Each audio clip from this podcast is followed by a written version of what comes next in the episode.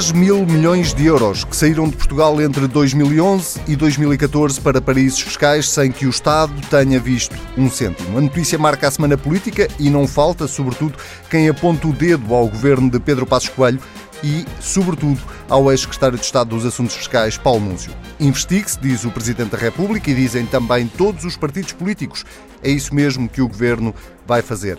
Esta nova polémica vem abafar, de alguma forma, uma outra que se arrasta há vários meses sobre o que Mário Centeno prometeu ou não a António Domingos porque é que isto ainda é notícia? Porque o PSD decidiu avançar com uma nova comissão de inquérito que esclareça a questão. E, no entretanto, pela Europa há muita coisa a acontecer. O Presidente da Comissão Europeia avisou esta semana aos ingleses que a fatura do Brexit vai ser elevada.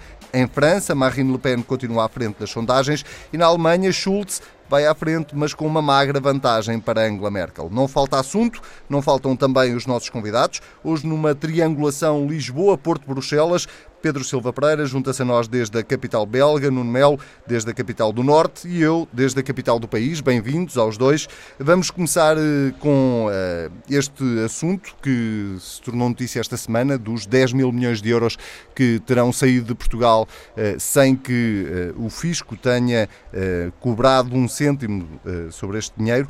eu ia começar precisamente pelo Nuno Melo, porque de alguma forma também é o CDS que está debaixo de fogo porque o secretário de Estado dos Assuntos Fiscais, Paulo Núncio, eh, sendo do CDS, fez parte do governo e era secretário de Estado na altura, para perguntar se eh, isto é um caso político como a esquerda está a transformar, ou se na verdade é apenas uma questão de uma falha técnica por parte do fisco. Olá Pedro, olá Anselmo. Vamos cá ver. Este, este nem sequer, mais do que caso, este é um assunto requentado, nem sequer devia ser já propriamente notícia, tendo em conta que já foi eh, publicada num jornal diário em abril de eh, 2016. Abril de 2016. Nós estamos em fevereiro de 2017. Compreende-se por isso que o assunto tenha surgido com uma motivação que é tática e que tem que ver com a Caixa Geral de Depósitos a vontade da esquerda não dar esclarecimentos sobre aquilo que é prioritário e presente no país, agora, com um assunto que já é eh, antigo, que já foi notícia e que, para além do mais, tenta responsabilidades políticas naquilo que me parece tem que ver com a autoridade tributária. Quem tem que eh, verificar naquilo que são prerrogativas legais destas transferências é a autoridade tributária. Sendo que no caso do governo, à época, se disse se quiser falar, e eu aqui gostava só de esclarecer que há uma enorme diferença entre aquela que é a atitude do PSD e do CDS e aquela que é a atitude dos outros partidos todos à esquerda, porque perante isto não tem problema nenhum nas audições e foram os partidos hoje na oposição, antes no poder, os primeiros a dizer ouçam-se todos os ministros, ouçam-se todos os secretários de Estado. Isso é que é suposto, não temos problema nenhum no esclarecimento da verdade, mas o que é bom recordar também é que foi exatamente com o anterior governo que, entre outras coisas, mil novos inspectores tributários foram contratados. Foi com o anterior governo que se mudou um prazo de prescrição por crimes de natureza fiscal de 4 para 12 anos. E, portanto, se há uma falha informática, eh, o que é também importante verificar é que a falha foi detectada a tempo e está-se em tempo de investigar e de fazer o que seja suposto, sendo que 10 uh, eh, mil milhões de euros que se referem não são necessariamente rendimento tributável, numa confusão que aqui ou aqui ou aqui ou ali vai sendo feita. Ou seja, nós estamos a falar de 10 mil milhões de euros que podem, em teoria, nem sequer ser tributáveis. Como podem ser. Mas isso tem que ser, uh, obviamente, avaliado. Mas, oh, Nuno, uh, peço desculpa, uh, a partir do momento em que o CDS e o PSD acham que há lugar para ouvir o ex-secretário de Estado e o atual secretário de Estado no Parlamento, é porque uh, consideram também à partida que há uma responsabilidade política, senão não era preciso ouvi-los. Não, é por uma questão de princípio e de respeito pelo papel fiscalizador da Assembleia da República, sabe? A Assembleia da República eh, não existe para um faz de conta, no qual os partidos que suportam os governos são uma antecâmara desses mesmos governos uh, e esforçam-se por impedir um papel que é crucial nos regimes democráticos, que é o de apurar aquilo que os deputados entendam conveniente apoiando o governo ou na oposição. No que teve a ver com a Caixa Geral de Depósitos, os deputados vamos, quiseram apurar muita coisa que a esquerda impediu. Mesmo esquerda que fez muita proclamação de circunstância a propósito de outras comissões de inquérito no setor bancário. O PSD e o CDS, a este propósito, não terão grandes dúvidas sobre o que aconteceu, mas o que dizem é ouça-se quem quiserem ouvir, apure-se o que tiver que ser apurado da nossa parte, não há propriamente uh, objeção, porque não vemos sequer uh, problema, mas nem que se visse. Esse, esse tem que acontecer. Eu gostava só de terminar nesta parte, Anselmo, de, de, de, recordar que foi o atual governo que retirou do, da lista dos chamados eh, paraísos fiscais destinos como Gércia, Uruguai ou MEI, por onde eh, foram transferidos agora 600 milhões de euros. Uh, e, e, sobre isso, vamos cá ver. E, portanto, se quiserem avaliar o anterior governo, avaliem para começar a tutela um secretário de Estado por aquilo que é a sua competência. Não é competência propriamente do secretário de Estado estar a apurar, porque não tem sequer os meios técnicos, se a transferência aconteceu ou não. Essa competência é da autoridade tributária. E no que tem que ver com a autoridade tributária, o anterior governo contratou uh, novos uh, inspectores, mais de mil inspectores, mudou a lei para que se alargasse o prazo naquilo que teve que ver com e que tem que ver com a investigação de infrações eh, fiscais e, se bem se recorda também, eh, acordou, contratualizou com a Suíça e com o Luxemburgo eh, uma série de procedimentos para trocas de informações que antes não aconteciam e que permitiram que Portugal fosse, por causa disso, eh, enfim, buscar dinheiro que de outra forma não teria sido, não teria entrado nos cofres do Estado, mas detectar também muitas infrações. E, portanto, em matéria de transparência, eu suponho que o Governo, quanto a isso, só pode pedir messas a quem seja. Muito bem. Pedro Silva Pereira, há, há aqui responsabilidade política por parte do, do anterior Governo? Uh, há aqui tática política também ou não?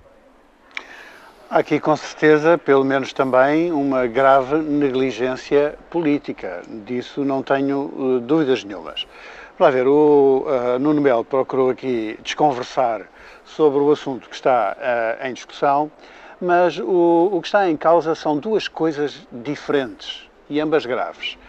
A primeira é uh, que uh, uma prática que tinha, aliás, sido introduzida pelo governo uh, socialista em 2010, de publicar informação estatística sobre as transferências para offshores, e que era, aliás, uma prática que se tornou legalmente obrigatória desde 2010, foi interrompida em 2011 interrompida em 2011. Portanto, a primeira pergunta que todos temos que fazer é porquê é que esta prática de publicação de informação sobre estas transferências para offshores foi interrompida. E depois, se ela foi interrompida, porquê é que se manteve interrompida? Porque não foi publicada em 2011, em 2012, em 2013, em 2014, em 2015. E, portanto, estamos a falar de uma um, violação de um dever legal de transparência quanto às transferências para offshores, então isso não é uma mera questão administrativa, é também uma questão política, porque era, obviamente, dever da tutela verificar se os serviços que, são, que estão sob sua jurisdição se cumprem ou não cumprem as obrigações legais. E isso não foi feito. E é, portanto, um primeiro ponto. O segundo ponto diz respeito ao controlo uh, fiscal dessas transferências. Aparentemente, segundo a informação prestada pelos serviços fiscais, a razão por que uma parte volumosa destas transferências para offshores não aparece na informação estatística, é porque ela também não terá sido controlada uh, fiscalmente. E, portanto, uh, o apuramento da razão de ser desses fluxos, a detecção de transferências suspeitas, uh, a determinação do imposto a pagar por estas transferências não terá sido feita. Para transferências num volume total da ordem de 10 mil milhões de euros. Ora, isto só pode ser gravíssimo. Saber se esta segunda parte da ausência uh, indiciada de controlo é uh, uma mera falha administrativa ou mais do que isso é a matéria que tem que ser apurada e eu não me precipitaria em nenhuma conclusão sobre essa matéria. O que digo é que isso tem que ser uh, liminarmente apurado e, no limite, nós podemos estar, portanto, perante uma falha de controlo administrativo, que pode ter explicações informáticas que foram uh, referenciadas, mas ao se ter mantido durante tanto tempo e num volume destes, não pode deixar de envolver também alguma responsabilidade da tutela política. É disso que estamos a falar. E falamos deste assunto uh, também porque uh, realmente uh, nós estamos a falar de um período da vida portuguesa em que o governo, em funções, usou e abusou de uma austeridade que foi muito para além da Troika sobre as famílias, sobre as empresas e, de facto, se ao mesmo tempo que isto acontecia havia uma atitude de negligência em relação ao controlo de operações fiscais deste volume, isso parece-me que requer uh, um apuramento. Uh, em matéria desse apuramento, devo também dizer que não creio que exista nenhuma diferença uh, quanto à atitude, porque isso é apenas retórica. Para apurar outras questões que a direita pretendia ver sindicadas, criou-se uma comissão de inquérito no Parlamento, foram ministros várias vezes ao Parlamento responder a todas as perguntas. O problema só, só surgiu quando a, a, direita pretendeu manipular o objeto da Comissão de Inquérito da Caixa Geral de Depósitos apenas para procurar prolongar artificialmente o tema na agenda. Mas queria também uh, esclarecer um ponto, uh, porque o Nuno Melo diz, bom, tudo isto felizmente foi detectado a tempo. Bom, se foi detectado a tempo, não foi com certeza pelo governo do uh, eh, CDS-PST. Mas eu não tenho tanta certeza que isso tenha sido detectado a tempo, porque um, uh, realmente em 2012 houve uma alteração da lei sobre a caducidade das dívidas fiscais inerentes a transferências para offshores que alargou o prazo da caducidade dessas, um, desses litígios uh, fiscais, mas essa alteração não tem efeitos retroativos. Portanto, as transferências, pelo menos de 2011, estão abrangidas pelo prazo de quatro anos, que era aquele que até então vigorava, e, portanto, eh, em relação a essas, pelo menos, a possibilidade de recuperar uma eventual receita fiscal perdida pode também ter sido eh, definitivamente eh, comprometida. Muito bem, já, já aqui abordaram esse outro tema de que falava na introdução, a questão da Caixa Geral de Depósitos e da Comissão de Inquérito, não só a que está a decorrer e sobre a qual ainda não se percebeu exatamente qual será o seu fim, mas, eh, sobretudo, tendo em conta que o PSD anunciou uh, a criação de uma nova comissão de inquérito que apure, no fundo, se uh, Mário Centeno prometeu ou não prometeu à anterior administração que não teria que entregar as declarações de rendimentos no Tribunal Constitucional. Ora, a, pergunta é, para, neste caso, para o Nuno Melo, para, para saber, em primeiro lugar, se faz sentido, uh, ainda não tendo acabado uma comissão de inquérito, criar uma nova e, sobretudo, se isto não, se todo este, permita uma expressão, toda esta novela não descredibiliza de alguma forma o papel das comissões de inquérito. Sabe, eu fiz parte de algumas comissões de inquérito. Nomeadamente a do BPN, por a exemplo. A do BPN, a de Camarate, enfim, uh, comissões de inquérito que prestigiaram muito o Parlamento por aquilo que conseguiram apurar, mostraram da sua eh, razão de ser e certamente auxiliaram naquilo que é o papel da uh, justiça. Mas isso tudo aconteceu em tempos em que ainda que estrategicamente alguns partidos quisessem posicionar-se naquilo que era uma, uma, expectativa de resultado quanto às comissões de inquérito, as audições aconteciam. O que se passa uh, neste momento, eh, eu nunca vi na Assembleia da República. E eu passei 10 anos pela Assembleia da República e estou razoavelmente atento à vida política nacional. Eu nunca vi nenhum partido, e no caso um conjunto de partidos, bloquear tanto o papel fiscalizador da Assembleia da República por uh, interesse político próprio como agora. Acha normal, por exemplo, quando numa comissão de inquérito à Caixa Geral de Depósitos se avalia o que se avalia, designadamente no que tem que ter com o impacto de créditos concedidos sem garantias, absurdos, por motivos políticos, que resultaram em muitos dos milhares de milhões de euros que os contribuintes vão ter de suportar, que o Partido Socialista, o Bloco de Esquerda e o PCP tenham recusado, chumbado o pedido de audição da Armando Vara. Por exemplo.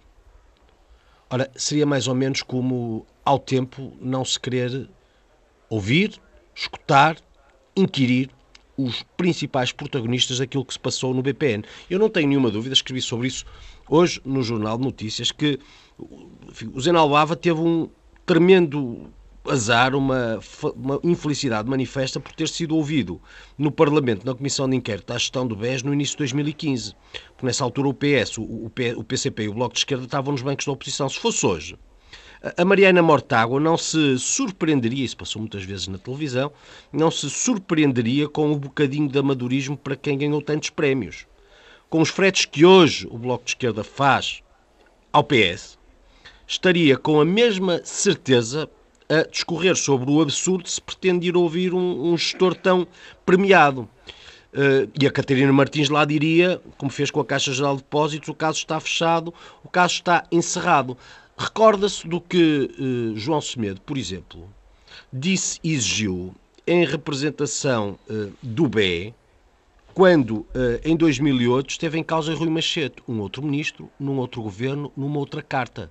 A memória política é muitas vezes curta mas o seu exercício acaba por ser importante. E também aqui. Nessa altura, esse outro ministro de outro partido, de outro governo, tinha escrito uma carta. E o que estava em causa era saber se tinha ou não da sua posse ou sido titular de ações na SLN, que era a dona do BPN. Chegou-se à conclusão que afinal poderia ter tido, tinha dito que não. O que é que disse o João Semedo? Foi cristalino. Um cidadão que mente não tem condições políticas para ser membro do governo, ainda mais quando faz numa comissão de inquérito, o que acarreta responsabilidade pessoal e consequências criminais. O mais natural é que a Assembleia da República comunique este facto ao Ministério Público. Isto era o Bloco de Esquerda. A propósito de outro ministro, outra carta, substantivamente e gradativamente o mesmo problema e a demissão e a comunicação ao Ministério Público era o mínimo. Hoje, em janeiro de 2017, o ministro Mário Centeno, pessoalmente até considero uma pessoa simpática, facto é que garantiu que não existiam trocas de correspondência com António Domingos sobre as condições para a aceitação de convites para a Caixa Geral de Depósitos. Em fevereiro soube-se dos tais SMS que supostamente poderiam eh, denunciar o contrário. Esta esquerda não permitiu sequer que o facto fosse apurado. Não se tratou de exigir demissões ou participações ao Ministério Público. Tratou-se de bloquear completamente os trabalhos e não permitir sequer que os factos fossem eh, apurados. E, portanto, eu dou-lhe aqui dois exemplos. Do ponto de vista da tutela, o ministro Mário Centeno, que teve o seu equivalente eh, antes com Rui Machete, a atitude da esquerda e hoje o que bloqueou. E na substância da gestão, Armando Vara, que para mim é o paradigma de tudo aquilo que de mal pode ter acontecido na Caixa, pelo menos ao ponto de se justificar, seja apurado. Por tudo o que é óbvio, não tem que ver só com as investigações criminais. Tem que ver com as concessões de crédito aos milhares de milhões sem garantias capazes. E o Bloco de Esquerda, a par do PCP e do PS, tão afoitos antes no que tinha que ver com o BPN e com o BES, impedem a audição. A audição do básico do elementar, do mínimo que se esperaria quando está em causa uh, esta Comissão de Inquérito à Caixa de Depósitos. E, portanto... Eu, reparo, não posso deixar de reparar que o Nuno está-se a referir à audição de Armando Vara, mas não se referiu à, à questão... À questão há não, 10 não, não. minutos à questão dos SMS. sobre a segunda Comissão de Inquérito, ele só fala da primeira. Sabe porquê? Mas, mas sabe é porque porquê? não lhe convém a conversa. Pereira, mas sabe porquê? Eu, sei, eu compreendo que... Eu, sei o que é que eu, eu compreendo que queira ir no auxílio do Armando Vara, não é? Eu compreendo que queira ir no auxílio do Armando Vara, até poderia falar no que tem que ver com as infrações fiscais, por exemplo, enganado, com o facto de no Orçamento de Estado de 2017 terem querido acabar com infrações fiscais, por exemplo, cairiam direitinho mais, sobre o engenheiro mais. Sócrates. Mas eu vou lhe dizer outra coisa, meu caro Pedro Silva Pereira, está-me a agradar muito, assim é que talvez não. Uma coisa eu lhe digo, se se fala hoje de uma segunda comissão de inquérito, é certamente porque a primeira não foi suficiente, não acha? Mas concorda com essa segunda comissão de inquérito, Nuno? E se a primeira não foi suficiente, ouça, nós, nós, o CDS foi um partido que não pediu admissão do ministro tem essa, tem essa memória certamente. Não invalida que o CDS tenha sido um partido que quis ouvir o ministro.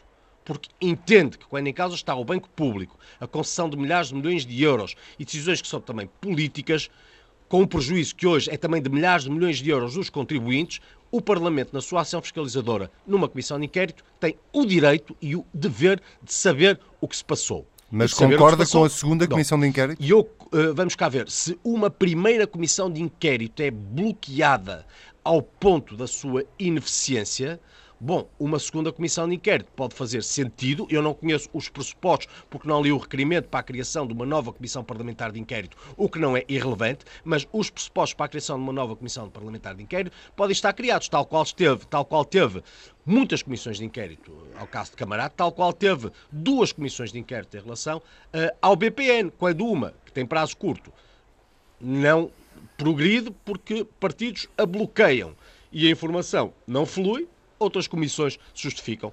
Ou porque o prazo simplesmente se extinguiu e há mais uh, que tenha que ser apurado. Tão simples quanto isso. Portanto, se queremos falar, terminando, de infrações fiscais e de branqueamentos, hoje estamos em tempos em que o poder lava mais branco como nunca, penso no que este Orçamento de Estado significou quando se tentou uh, impedir crimes fiscais quando há processos importantes em curso. Quando se fala de caixas de depósitos, Penso o que significa o prejuízo de milhares de milhões de euros, com epicentro em alguns setores, caso Armando Vara, que o PS se esforça, bloqueou, impediu fosse uh, ouvido. E quando se quer falar de uma nova comissão, perceba-se que uma nova comissão, se existir, é consequência do que antes não pode ser apurado, não propriamente uma vontade do que seja instrumental em relação ao atual governo. Pedro Silva Pereira, eh, esta segunda comissão de inquérito eh, nasce exatamente por isto que o Nuno acabou de, de, de explicar. Não teria sido mais simples alargar o âmbito da primeira e, e não criar duas comissões de inquérito em paralelo? Eh, eu acho é que o Nuno Melo pensará porventura que a agressividade retórica lhe fica bem ao parecer e pode ser usada como uma estratégia para disfarçar o óbvio. Dispara acusações em todas as direções, eh, vai à pré-história se for preciso, mas o que não explicou é porque é que o governo do eh, CDS, quando o CDS tinha a pasta do, da Secretaria de Estado dos Assuntos Fiscais, interrompeu uma prática legalmente obrigatória de publicar as uh, transferências para offshores. Isso é que se dispensou de explicar, porque certamente não tem uma boa explicação para dar. Uh, e, portanto, uh, dispense-nos essas acusações que atira para todo lado, uh, porque realmente aqui neste caso há um problema e um problema grave do ponto de vista político que o CDS tem que explicar, em vez de estar a acusar os outros. Em segundo lugar, no que diz respeito à Comissão de Inquérito. O Nuno Melo, perguntado sobre a segunda Comissão de Inquérito, falou sobretudo sobre a primeira. O que mostra bem aquilo que é a intenção desta operação. É uma tentativa de prolongar artificialmente o tema estafado da Caixa porque a direita imagina que esse é um tema que lhe é favorável, que é desfavorável ao governo, que permite atingir o Ministro das Finanças e criar uma cortina de fumo para que eh, não se fale tanto dos resultados positivos que o governo e o Ministro das Finanças têm alcançado na frente económica e na frente orçamental. É uma estratégia muito evidente e a ideia de realmente eh, manipular o objeto da primeira comissão de inquérito, foi uma comissão de inquérito, recorde, criada para determinar as circunstâncias que explicam e tornaram indispensável uma recapitalização volumosa da Caixa Geral de Depósitos para o transformar, transformar esta Comissão numa outra coisa, que é uma sindicância sobre as condições do convite ao Dr. António Domingos e à nova administração, eh, as condições que estão inerentes à, à aceitação desse convite. Isso é uma manipulação objetiva da, do objeto da Comissão de Inquérito, com o único intuito de o prolongar artificialmente para ver se mantém o tema, embora estafado, na agenda. Ora, eu acho muito natural que os outros partidos políticos uh, não estejam disponíveis para facilitar esta operação, que é, além do mais, uma, uma operação danosa para o interesse público e para o interesse da Caixa Geral de Depósitos. Eu recordo que, ao contrário do BPN e ao contrário do Banco Espírito Santo, a Caixa Geral de Depósitos é um banco vivo. A Caixa Geral de Depósitos é um banco em operação, é um banco do Estado, um banco público, um banco que tem problemas para resolver. E, aliás, quando o Nuno Melo fala de tudo o que de mal aconteceu na Caixa, não o vi listar nesses problemas a incapacidade que o governo do PSD, CDS teve para resolver os verdadeiros problemas de capitalização da Caixa de Depósitos, que chegou como chegou à transferência para o novo uh, governo. Portanto, entendamos-nos. O que realmente acontece é que há uma tentativa de prolongar artificialmente este tema na agenda. A Caixa de Depósitos é um banco uh, público, um banco em operação, que precisa de fazer uma operação delicada de recapitalização e nós devemos uh, contribuir para que isso possa acontecer. Portanto, com certeza fez-se uma comissão de inquérito, acho muito bem, foi lá o Ministro várias vezes, foi quem, quem entenderam. Agora, se a partir de uma certa altura se percebe que pretendem prolongar artificialmente a vida dessa comissão, eu acho que Pedro, eh, faz todo o de... sentido travar essa operação. Deixe-me só perguntar muito... segunda, em relação à Deixe-me só interrompê-lo 30 segundos só para, para lhe perguntar muito diretamente isto e para, para, para arrumarmos esta questão. Para si não é relevante saber se o ministro Mário Centeno mentiu ou não mentiu à comissão de inquérito ou está claro na sua cabeça que ele não mentiu? Olha, se há alguém que pretende sustentar a tese de que o Ministro das Finanças mentiu, há semanas que anda a tentar demonstrá-lo e não consegue. Porque ele não mentiu à Comissão de Inquérito. E tem muito uh, por onde apresentar provas. Aliás, se quer saber, uh, uh, como, como, como certamente é público, porque saiu nos jornais, aquilo que é o sumo dos dois famosos SMS já foi escarrapachado nos jornais. Se lá houvesse alguma prova de um compromisso do Ministro das Finanças quanto a garantir à nova administração a dispensa das declarações, isso já estaria publicado. Não está. Portanto, eh, eu acho que isso faz parte das atuardas e da operação política para ver se atingem o Ministro das Finanças e o Governo. Acho que isso não está eh, de modo nenhum demonstrado e o que quanto mais se conhece da correspondência uh, que o Dr. António Domingos enviou, quanto às suas condições para aceitar, mais se percebe que certamente falou-se de muita coisa, mas nunca houve nenhum compromisso de garantir que eles ficariam dispensados da entrega da declaração de rendimentos. E devo dizer concluir... que agora uma segunda uh, comissão de inquérito um, uh, parece até uma uh, operação razoavelmente ridícula se é para determinar ou conhecer o conteúdo dos SMS. O Dr. Lobo Xavier já andou aí, eles já chegaram à imprensa, já toda a gente sabe o essencial daquilo que eles dizem. Eu tô, tenho a certeza absoluta que mais tarde ou mais cedo eles serão até conhecidos na íntegra do seu texto. Agora, criar uma comissão de inquérito para isso realmente só serve um propósito: prolongar artificialmente uh, o tema da Caixa na agenda, prejudicar a estabilidade da Caixa de Depósitos, atingir com certeza também o Governo, mas isso prejudica o interesse público porque isso afeta as condições de estabilização da Caixa de Depósitos e da sua capitalização e, portanto, isso uh, poderá servir os interesses político-partidários do CDS e do PSD, mas deve ser travado por quem se preocupe verdadeiramente com o interesse público. Muito bem. Uh, Nuno, para concluir este assunto... Para concluir, bom, vamos cá por ver... Favor, o, e rapidamente. O, houve tempos em que um ministro era um ministro, uma mentira era uma mentira e havia consequências. O Dr. Pedro, Silva Pereira estará recordado, porque centrava-se nesses exatos bancos do governo, que o ministro Manuel Pinho foi demitido por causa de dois dedozinhos em rista apontados à bancada do PCP. Isso teve ali um momento, teve ali um momento, teve ali um momento de humor eh, impensado, Isso ou pouco ponderado. Agora, em modo de geringonça, as coisas mudaram. Um, um, um ministro passou a ser um correligionário do partido. E, portanto, é preciso protegê-lo. A mentira passou a erro de percepção não cola, Nem cola com a, imagem a, a, a mentira, sabe, a, a mentira passou, aí, a mentira passou a erro de percepção mútua. É uma coisa mentira, sempre conveniente. É um erro, é um erro, é um erro de percepção mútua. Então, e, e, e, o que antes era um, e o que antes era um, um sacrifício pessoal ou provocado para salvaguarda da dignidade das instituições democráticas passou ao caso encerrado. Este governo já disse umas 30 vezes caso encerrado. O que é que é o não caso encerrado? Governo, o que é que é o caso? O que é que é o caso? O que é que é o Não, foi, olha, foi o governo, foi o Sr. Presidente da República. Pois, é, portanto, é o Sr. Presidente. Oh, Pedro Silva Pereira, eu ouço, eu ouvi, sabe? Eu ouvi. Depois, isto, oh, Pedro Silva Pereira, nós tornamos muito confusos se falarmos um em cima do outro, se não se importa. Eu gosto de ouvir e gostava que me ouvisse.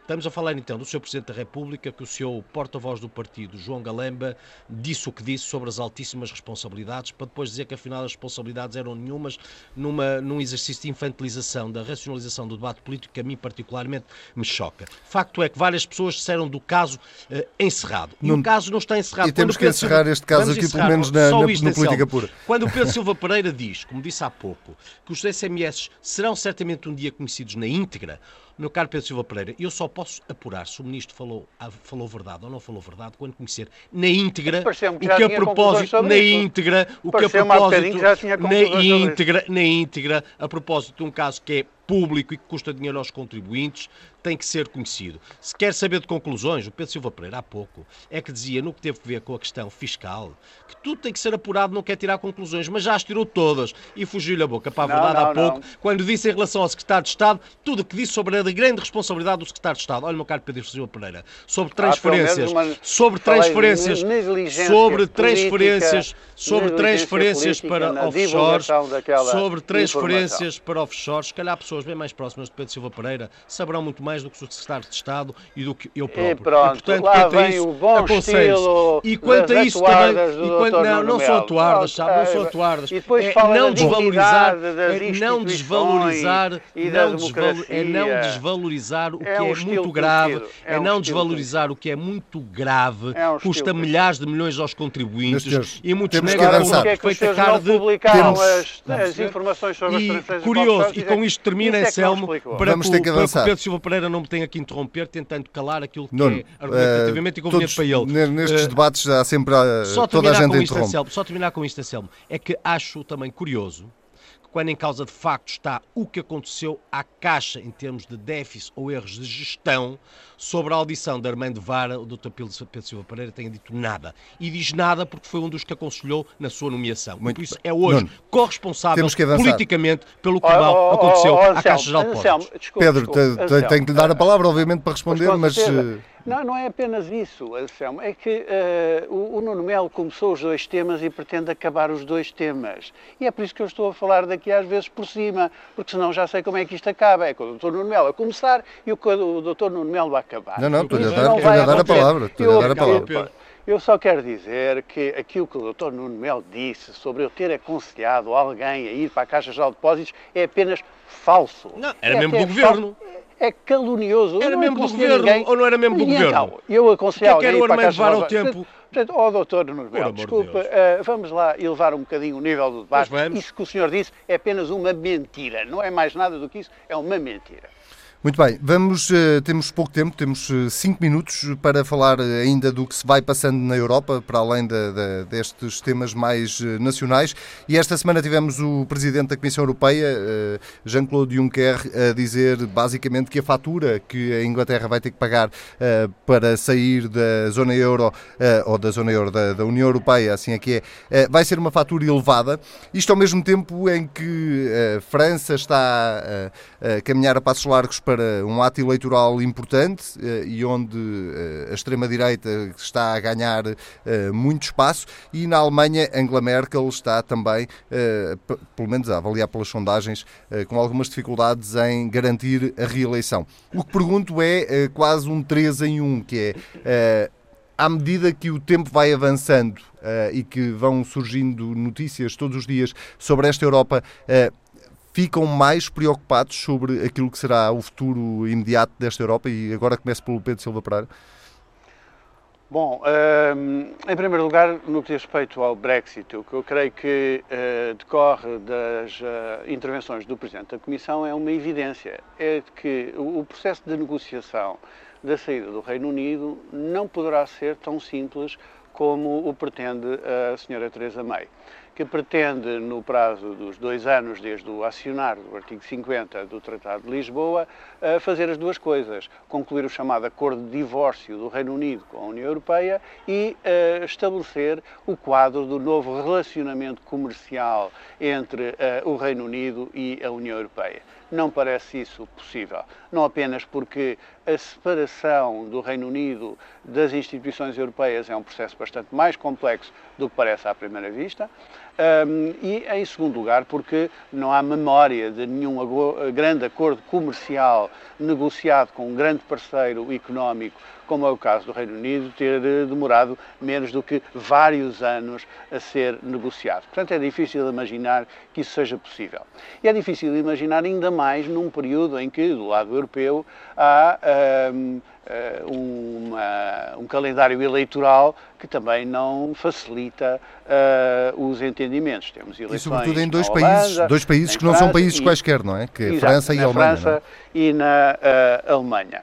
Uh, aliás, eu creio que isso também significará que a próxima Cimeira de Roma tenderá a ficar bastante aquém das expectativas, exatamente porque não há muitas condições para uh, um salto qualitativo importante no processo de integração uh, europeia.